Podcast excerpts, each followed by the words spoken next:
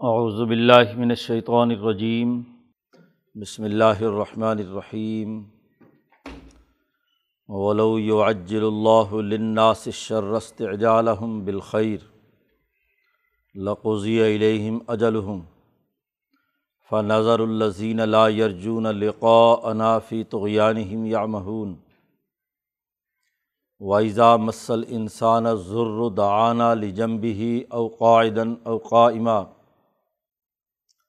فلما کشفنا عنہ ذرہ، مر کا علم یدعنا الا ذر مسّہ۔ کذالک زین للمصرفین ما كانوا يعملون ولقد اهلكنا القرون من قبلكم لما ظلموا۔ وجاءتهم رسلهم بالبينات وما كانوا ليؤمنوا كذلك نجزي القوم المجرمين ثم جعلناكم خلائف في الارض من بعدهم لننظر كيف تعملون. واذا تتلى عليهم آياتنا بينات، قال الذين لا يرجون لقاء نأت بقرآن غير هذا أو بدله. قل ما يكون لي أن أبدله من تلقاء نفسي. ان طبع ما یوحا الی انی اخاف ان عصیت عربی عذاب یومن عظیم قلو شاء اللہ ما تلوت علیکم ولا ادراکم بہ فقد لبست فیکم عمرم من قبل ہی افلا تعقلون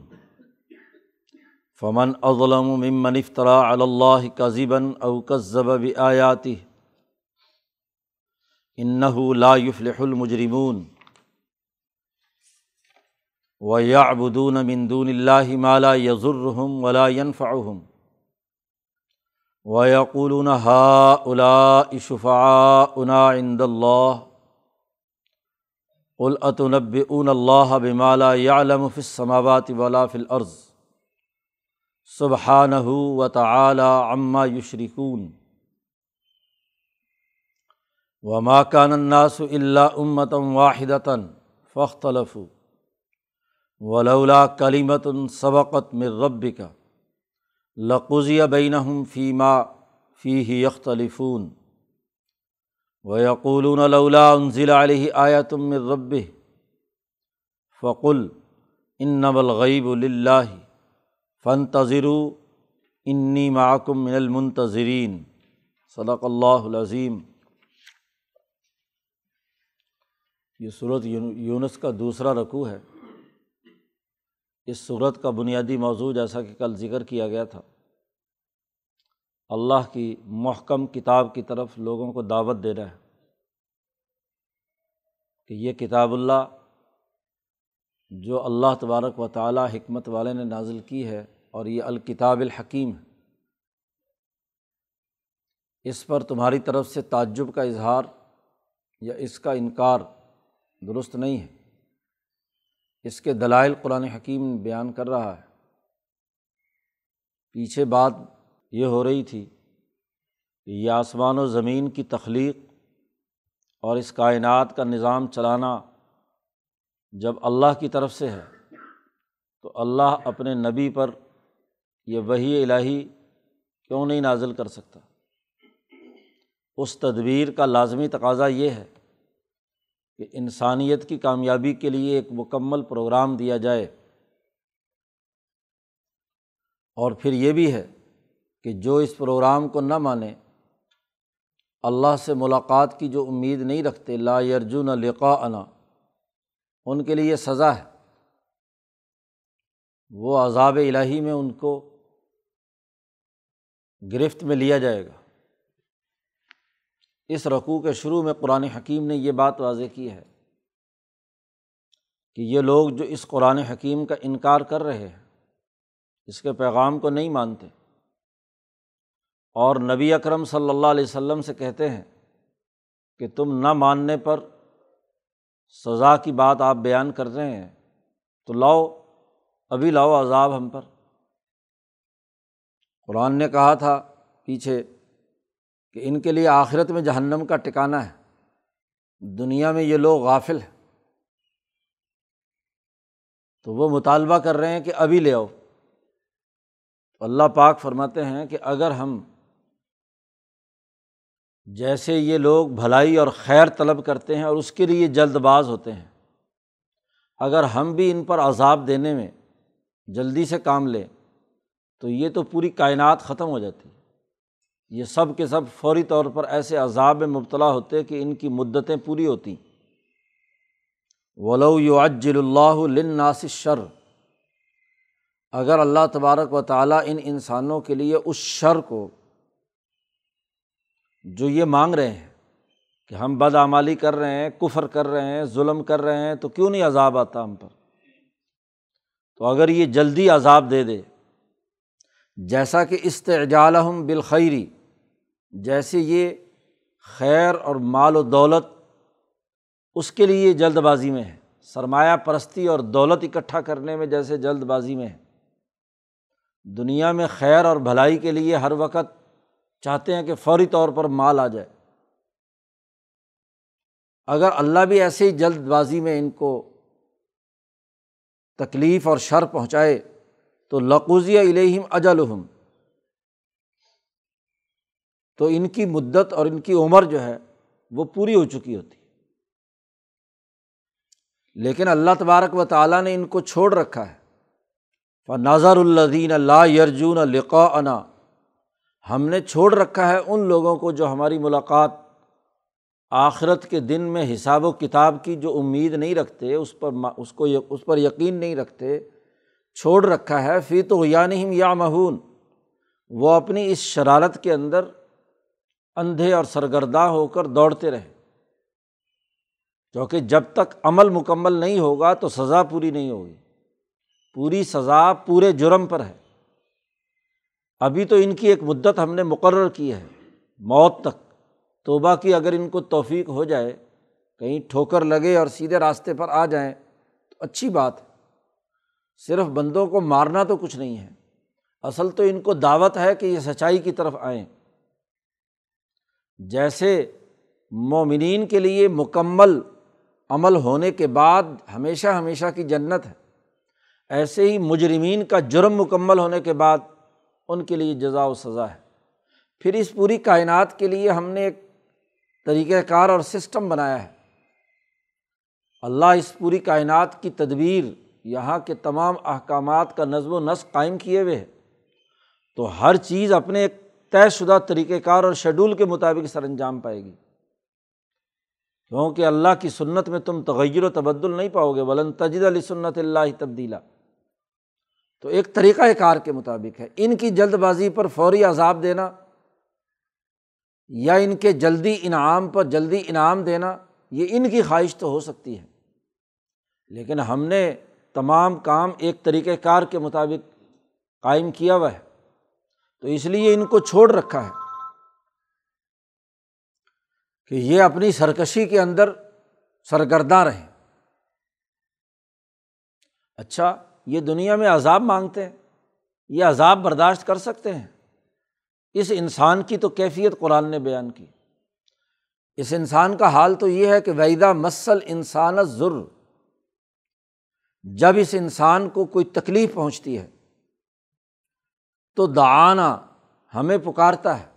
لجم بھی ہی اوقائدن اوقائمہ کھڑے بھی، بیٹھے بھی، لیٹے ہوئے بھی جب اس کو یہ کسی مصیبت میں پھنسا ہوا ہوتا ہے، کسی تکلیف کے عالم میں ہوتا ہے، تو پھر کھڑے بیٹھے سو انسان کی تین ہی ممکنہ حالتیں ہیں۔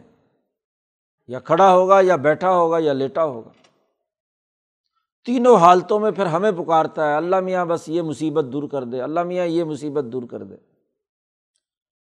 اور فلما کشفنا انہ ذرہ ہو جب ہم اس کی تکلیف دور کر دیتے ہیں، تو مرہ ایسے گزر جاتا ہے جیسے کبھی اس نے پکارا ہی نہیں ہمیں کسی تکلیف میں۔ یہ اس کا نفسیاتی مسئلہ ہے۔ آج تو یہ بڑی دعوے سے کہتا ہے جو عذاب لے آنا، لے آؤ۔ اس کا حال تو یہ ہے کہ ذرا سی مصیبت میں پھنسے تو پھر ہمیں پکارتا ہے۔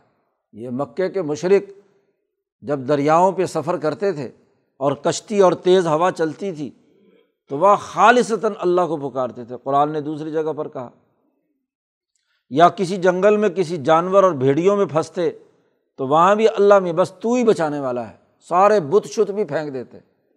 کہ یہ کسی کام کے نہیں ہے لیکن جیسے ہی وہ مصیبت ٹلتی اور اللہ کہتے کشف نہ ان حضر رہو ہم وہ اس تکلیف کو دور کرتے ہیں جب یہ ہمیں پکارتا ہے۔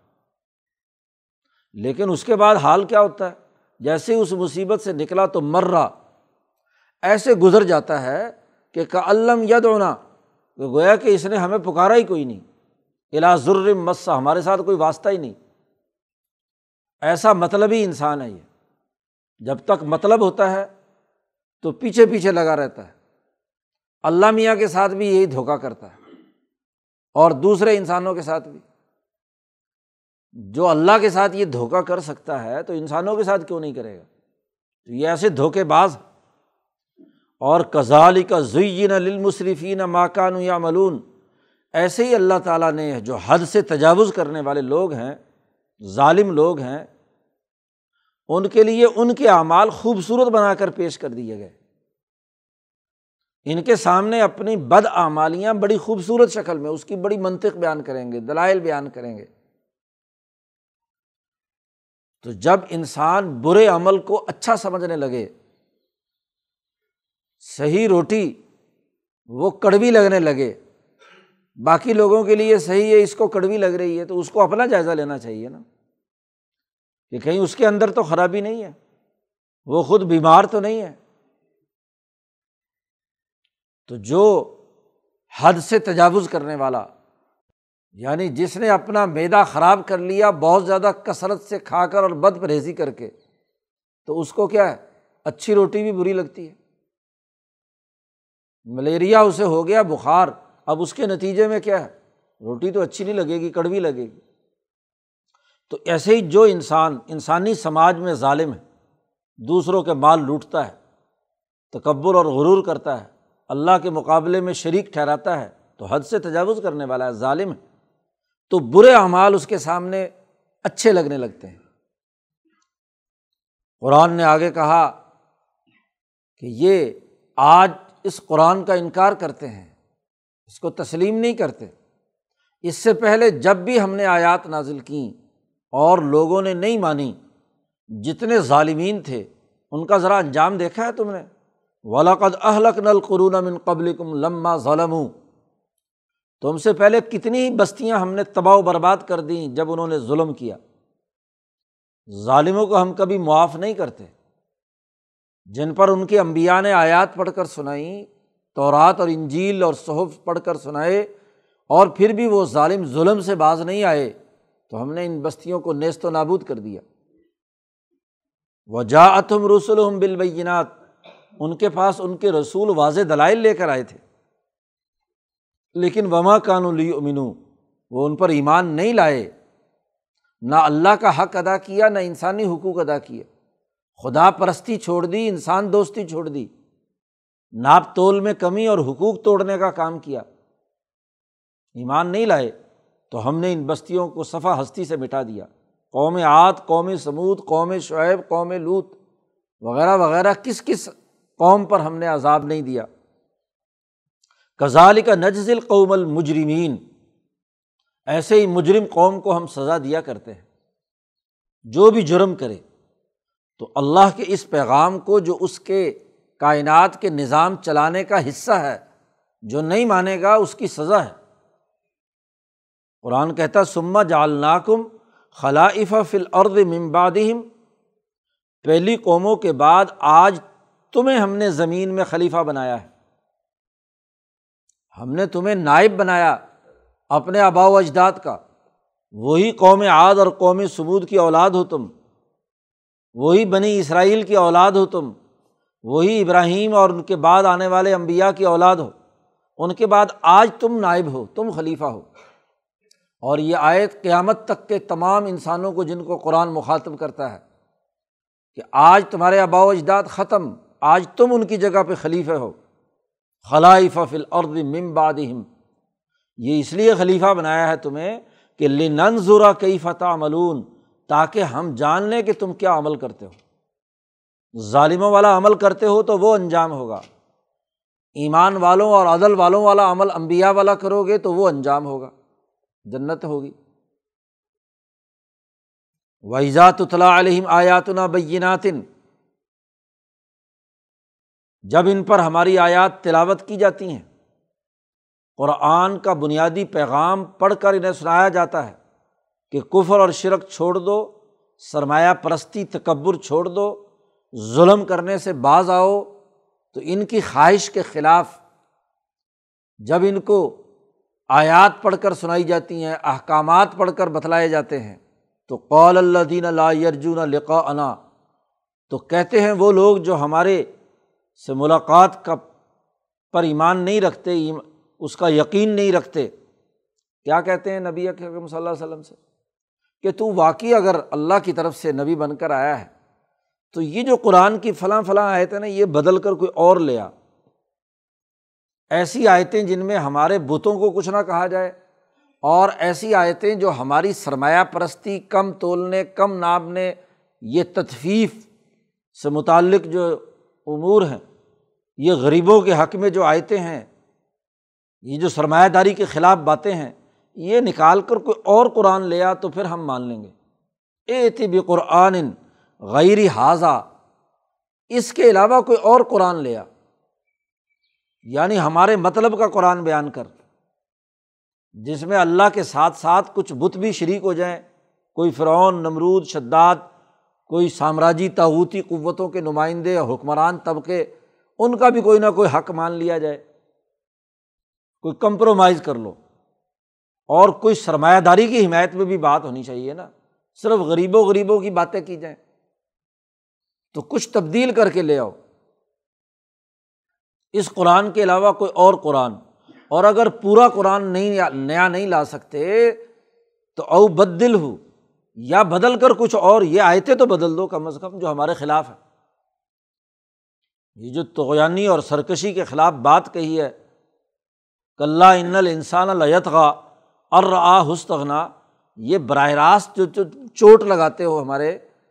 اور تم نے یہ کہا ہے لوگوں کو جی جو مظلوم اور کمزور ہیں، کہ لم ین تہی لنسفام بن ناسیہ باز نہ آئے تو اس کی پیشانی پکڑ کر ہم گھسیٹ لیں۔ تو یہ آیت بدل دو کم از کم۔ بد دل ہو قرآن تبدیل کر کے لے آؤ۔ اور ہمیشہ جو مذہبی کارڈ اپنے مقاصد کے لیے استعمال کر لیتے ہیں، وہ بدل بھی دیتے ہیں۔ تحریف اسی کا نام ہے۔ آیات کا مطلب کچھ سے کچھ بیان کر دیتے ہیں۔ آیت تو بدلنے کی طاقت اس لیے نہیں کہ آگے نبی نے انکار کر دیا۔ نبی نے کہا کل اے نبی، آپ کہہ دیجیے ان سے، ما یقون لی ان ابدل من تلقا انفسی میرے لیے یہ بات بالکل درست نہیں ہے۔ میرا کام یہ نہیں ہے کہ میں اس قرآن کو بدل دوں اپنی جانب سے من تلقا نفسی۔ از خود اللہ تو کوئی آیت نازل کرے اور میں از خود اس میں سے تبدیلی کر دوں، یہ میرے اختیار میں نہیں۔ ان طبی علامہ کان کھول کر سن لو، میں تو صرف اتباع کروں گا اس کا جو مجھ پر وہی کی جائے گی۔ ایک لفظ بھی اس میں زیر و زبر کی تغیر و تبدل بھی نہیں کروں گا۔ تم یہ سمجھو کہ اس آیت کے اندر کوئی تبدیلی آ جائے گی؟ نہیں۔ میں تو فرما بردار ہوں اللہ کا۔ اللہ نے جو مجھے حکم دیا، جو مجھ پر وہی نازل کی منوان اس کو اسی طریقے سے بیان کروں گا۔ کیوں؟ اس لیے کہ انی اخاف۔ ہوں میں تو ڈرتا ہوں کہ ان عصی تو رب بھی اگر میں نے اپنے رب کی نافرمانی کی تو مجھے یہ ڈر ہے کہ عذاب یومن عظیم، بڑے دن کا عذاب مجھے گھیر نہ لے۔ نبی بھی اللہ کے سامنے ڈر رہے ہیں، خوف زدہ ہے اس لیے وہ جو بڑا دن ہے، اس میں سارے امبیا یہی کہیں گے کہ آج اللہ اتنا غضب ناک ہے کہ ہم اس کے سامنے کوئی سفارش نہیں کر سکتے۔ تو مجھے تو اس دن کے عذاب کا ڈر ہے، اگر میں ایک زیر و زبر کی بھی اس میں تغیر و تبدل کر دوں۔ پھر ذرا تم دیکھو، آپ ان سے کہہ دیجیے لو شاہ اللہ ماتلوت علیکم ولا ادراکم بھی اگر اللہ چاہتا تو میں تمہارے سامنے یہ تلاوت نہ کرتا قرآن، اور نہ تمہیں یہ بات سمجھاتا۔ اللہ نے چاہا ہے تو مجھ میں یہ طاقت اور قوت پیدا ہوئی ہے۔ میں نے تو تمہاری تمہاری سوسائٹی میں چالیس سال ایسے گزارے ہیں کہ میں نہ لکھ سکتا تھا، نہ پڑھ سکتا تھا، نہ بیان کر سکتا تھا، کچھ نہیں۔ فقط لبس تو فیکم عمر من قبل ہی میں نے اپنی عمر کا ایک بہت بڑا حصہ تمہارے اندر گزارا ہے۔ اس پورے دورانیے میں کبھی تم نے دیکھا کہ میں نے کوئی ایسی بات کہی ہو کہ جو اللہ نے مجھے نہیں کہی؟ اب اللہ نے چاہا ہے کہ یہ بات تمہیں پہنچاؤں اور اللہ نے میرے قلب پر قرآن نازل کیا ہے تو میں اس میں کیسے تبدیلی پیدا کر دوں؟ اگر بغیر سوچے سمجھے از خود باتیں بیان کرنا ہوتی تو یہ نبوت کے نازل ہونے سے پہلے میں کرتا۔ جی جوانی میں یہ کام کرتا۔ میں نے وہاں کبھی زبان نہیں کھولی اور کبھی اللہ کی طرف سے کوئی پیغام تمہیں نہیں دیا۔ یہ اس بات کی دلیل ہے کہ میں اللہ کا پیغام اپنی طرف سے گھڑا ہوا بیان نہیں کر سکتا۔ میں کوئی تغیر و تبدل نہیں کر سکتا۔ افلا تعقلون؟ کیا تم عقل سے کام نہیں لیتے؟ کہ چالیس سال میں نے تمہارے اندر کبھی دعوی نبوت نہیں کیا کہ مجھے اللہ نے یہ کہا ہے اور یہ کہا ہے۔ اب جب اللہ نے کہا ہے تو میں اس کے اندر تغیر و تبدل کیسے کر سکتا ہوں؟ جو اللہ کہے گا وہی میں کروں گا۔ تو اس میں تغیر و تبدل کسی صورت نہیں ہو سکتا، تمہاری خواہشات کے مطابق۔ نبی اور نبی کے سچے جانشین اور وارثین کوئی تغیر و تبدل نہیں ہونے دیتے۔ ایک لفظ، ایک حرف، ایک زیر زبر کا بھی کوئی تغیر و تبدل نہیں ہے۔ ابھی برطانیہ میں جو قرآن حکیم کا قدیم ترین دو ورق ملے ہیں۔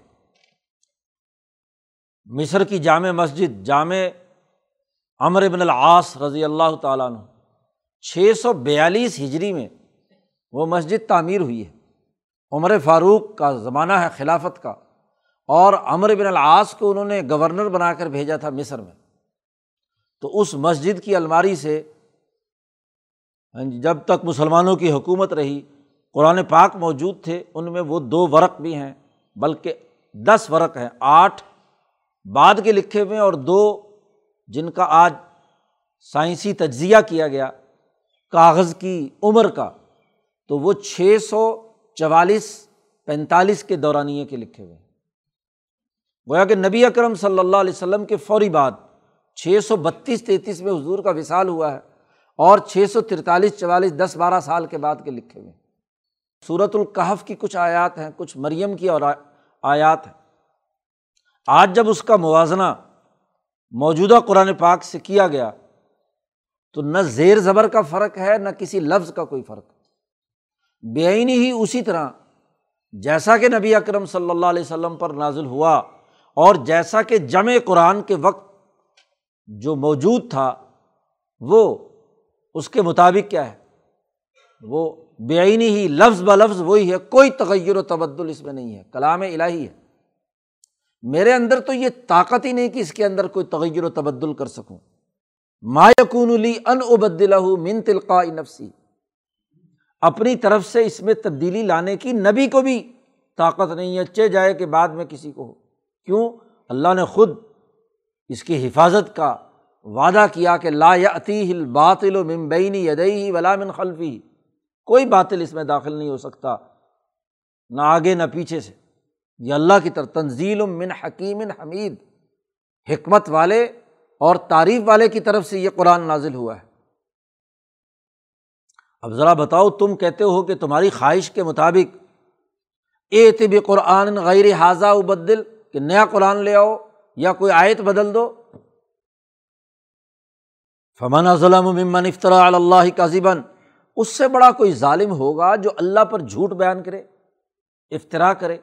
اللہ نے کوئی حکم دیا نہ ہو اور میں اپنی طرف سے بدل کر کوئی اور نیا حکم دوں، اس سے بڑا دنیا میں کوئی ظالم ہو سکتا ہے۔ شہنشاہ مطلق احکم الحاکمین ایک فرمان شاہی جاری کرے اور اس کا ایک اہلکار یا باقی آگے لوگ اس کے اندر تغیر و تبدل کریں، اس کا من مانے مطلب نکالیں یا اس کے اندر تحریف کریں، تو اس سے بڑا ظلم کیا ہوگا؟ او بھی آیات ہی یا آیات میں خود تو کوئی تبدیلی اور گھڑے نہ، لیکن جو نازل ہو جائے اس کا انکار کریں جیسے تم کر رہے ہو۔ ان لا یفلح المجرمون، مجرموں کو کبھی کامیابی نہیں ملتی۔ تو جو دعویٰ شروع میں کیا تھا کہ یہ کتاب حکیم ہے، اور کتاب مقدس کو حرف و حرف ماننا لازمی اور ضروری ہے، اسی کے دلائل جاری ہیں۔ کہ اس میں کوئی تغیر و تبدل نہیں ہو سکتا۔ وہ یا بدون امدون اللہ مالا یزرحم ولا ینفعم اب قرآن کیا کہتا ہے؟ یہی کہتا ہے نا کہ ایسے بتوں کو اللہ کا شریک ٹھہراتے ہو جو تمہیں نفع نقصان نہیں دے سکتے۔ بھلا اس میں تبدیل کرنے والی بات کون سی ہے؟ حقیقت ہے۔ یا بدون امدون اللہ وہ عبادت کرتے ہیں اللہ کو چھوڑ کر ان بتوں کی کہ لا یزرحم ولا ینفعم جو ان کو نہ نقصان پہنچا سکتے، نہ نفع۔ اور وہ یقولون اور عجیب بات ہے، کہتے ہیں ہا شفا عند اللہ۔ اگر اللہ تعالیٰ نے غضب نازل کیا یا سزا دی، تو یہ ہمارے سفارشی بنیں گے، یہ بت۔ اس سے بڑا الزام اور کیا ہو سکتا ہے؟ تو اب بھلا اس بات میں کیا تبدیلی کی جائے؟ کہ اس کے علاوہ کوئی اور قرآن لا کر دیں ان کو۔ اتنب اون اللہ یہ جو بات تم کہہ رہے ہو کہ یہ اللہ کے یہاں ہمارے سفارشی ہوں گے، کیا تم اللہ کو وہ بات بتلا رہے ہو جو اللہ خود نہیں جانتا؟ ال کہہ دیجیے محمد صلی اللہ علیہ وسلم اتنب اون اللہ کیا تم اللہ کو بتلاتے ہو وہ بات کہ لا عالم فی السماوات ولا فی الارض کہ جو اللہ آسمانوں اور زمینوں میں نہیں جانتا، تمہیں معلوم ہوئی ہے، کہاں سے پتہ چلی تمہیں؟ سبحان ہو اللہ بہت پاک اور برتر ذات ہے۔ تعلی عما یشرکون، بہت بلند تر ہے جو تم شرک کرتے ہو۔ اب اس آیت کو تبدیل کرنے کا کیا مطلب ہے؟ تم ویسے ہی اندازے سے اٹکل پچو سے باتیں کر رہے ہو شریکوں والی، اور اللہ علم اور حقائق کی بنیاد پر بات کر رہا ہے۔ تو کیا حقائق بدلے جاتے ہیں؟ یا جو غلط بیانی سے کام لے رہا ہے، اسے بدلنا چاہیے؟ اپنے آپ کو بدلتے نہیں، قرآن بدلنا چاہتے ہو۔ وما کان الناس اللہ امتم واحدہ باقی رہی یہ بات کہ تم یہ کہو کہ ہم ہی کیا اور بہت سارے لوگ بھی شرک کرتے ہیں، اختلاف رکھتے ہیں امبیا کی تعلیمات سے۔ تو اس سوال کا جواب دیا۔ قرآن کہتا ہے، وما کان الناس اللہ امتم واحدہ تمام لوگ ایک ہی امت تھے۔ تمام امبیا کی تعلیمات، تمام احکامات الہی آدم سے لے کر نبی اکرم صلی اللہ علیہ وسلم تک تمام باتیں ایک ہی تھیں۔ لیکن فخت الفو بات کے لوگوں نے اس میں اختلاف کیا۔ تو وہ جو حقیقت سے منحرف ہیں، وہی اختلاف کر رہے ہیں۔ جو بنیادی معیاری پیغام اللہ کی طرف سے ہے، اس سے انحراف کرنے والے، اختلاف کرنے والے ہیں، یا جو ان کی تصحیح کرنے والا ہے، وہ اختلاف کر رہا ہے۔ وہی پیغام تھا جو نو نے دیا، وہی پیغام تھا جو ابراہیم نے دیا، وہی پیغام ہے جو بوسا اور عیسیٰ علیہ السلام نے دیا، وہی پیغام ہے جو نبی اکرم صلی اللہ علیہ وسلم دے رہے ہیں، تو ان میں اختلاف کہاں سے اختلاف تو ان تمام لوگوں میں ہے جو اس حقیقی تعلیم سے جدا ہو کر اپنی گروہی مفادات کے اسیر ہو گئے۔ ولولا کلیمت ان سبقت میں رب کا اگر تیرا کل رب کا کلمہ پہلے سبقت نہ لے جا چکا ہوتا۔ کائنات کا نظام اور اس کی پوری تقدیر اگر اللہ تعالیٰ پہلے نہ بنا چکا ہوتا، تو لقز یا بین فی معافی یکلیفون تو ابھی اس دنیا میں جس میں یہ اختلاف کرتے اس کا بھی فیصلہ کر دیتا۔ لیکن ایسے فیصلے کی صورت میں ان کو توبہ کی مہلت نہ ملتی۔ تو اللہ نے ان کی بھلائی کے لیے ان کو موقع دیا۔ کہ اختلاف کرنے والے عقل و شعور سے سیکھیں اور سمجھیں کہ اصل حقیقت یہ ہے، ہم سے کہاں کجی ہو رہی ہے۔ اس کجی کو دور کرنے کی کوشش کریں۔ نہ یہ کہ اختلاف کو اپنے تمام تر خواہشات اور مفادات کے لیے استعمال کرنے کی بات کریں۔ وہ یقولون یہ لوگ کہتے ہیں، لولا انزل علیہ آیا تم مر ربی ہی ہم جو آیت چاہتے ہیں وہ کیوں نازل نہیں ہوتی؟ یہ ہماری خواہشات کے خلاف کیوں آیات آتی ہیں؟ اگر یہ ہمارے لیے آئے ہیں، تو پھر ہماری خواہشات کا بھی لحاظ ہونا چاہیے۔ جو نشانی ہم مانگتے ہیں، جو آیت ہم مانگتے ہیں، اپنے بتوں کی حمایت میں، اپنی سرمایہ پرستی اور ظلم کی حمایت میں، تو یہ کیوں نازل نہیں ہوتی؟ فقل، آپ کہہ دیجیے ان نبل غیب اللہ غیب کا پورا نظام اللہ کے کنٹرول میں ہے، اللہ کا ہے۔ اگر نہیں آیت نازل ہو رہی تو جو نازل ہوئی ہے اس کے مطابق ہمیں تو کام کرنا ہے۔ تم بھی انتظار کرو، ہم بھی انتظار کرتے ہیں۔ فن تذرو انی معکم من المنتظرین۔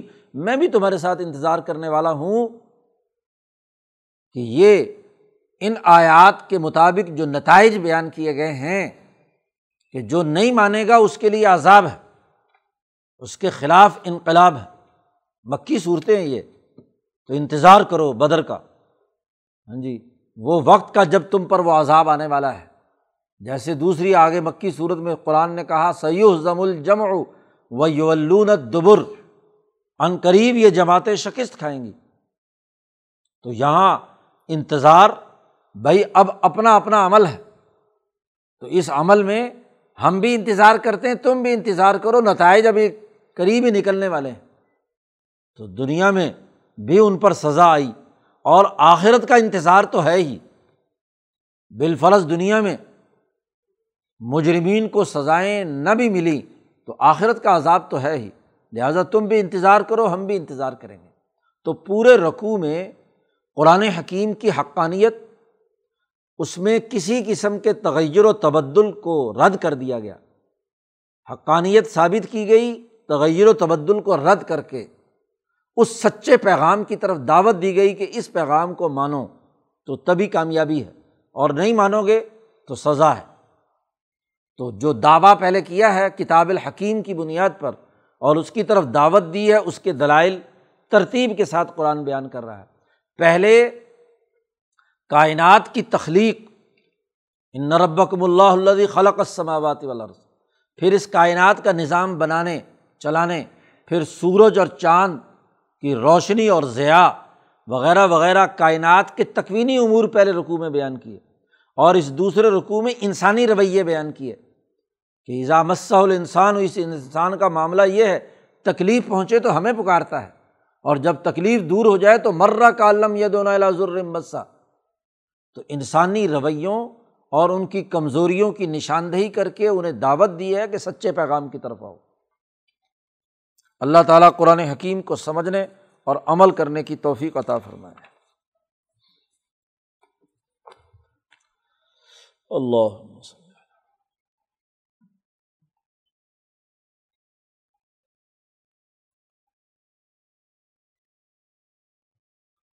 اجمائے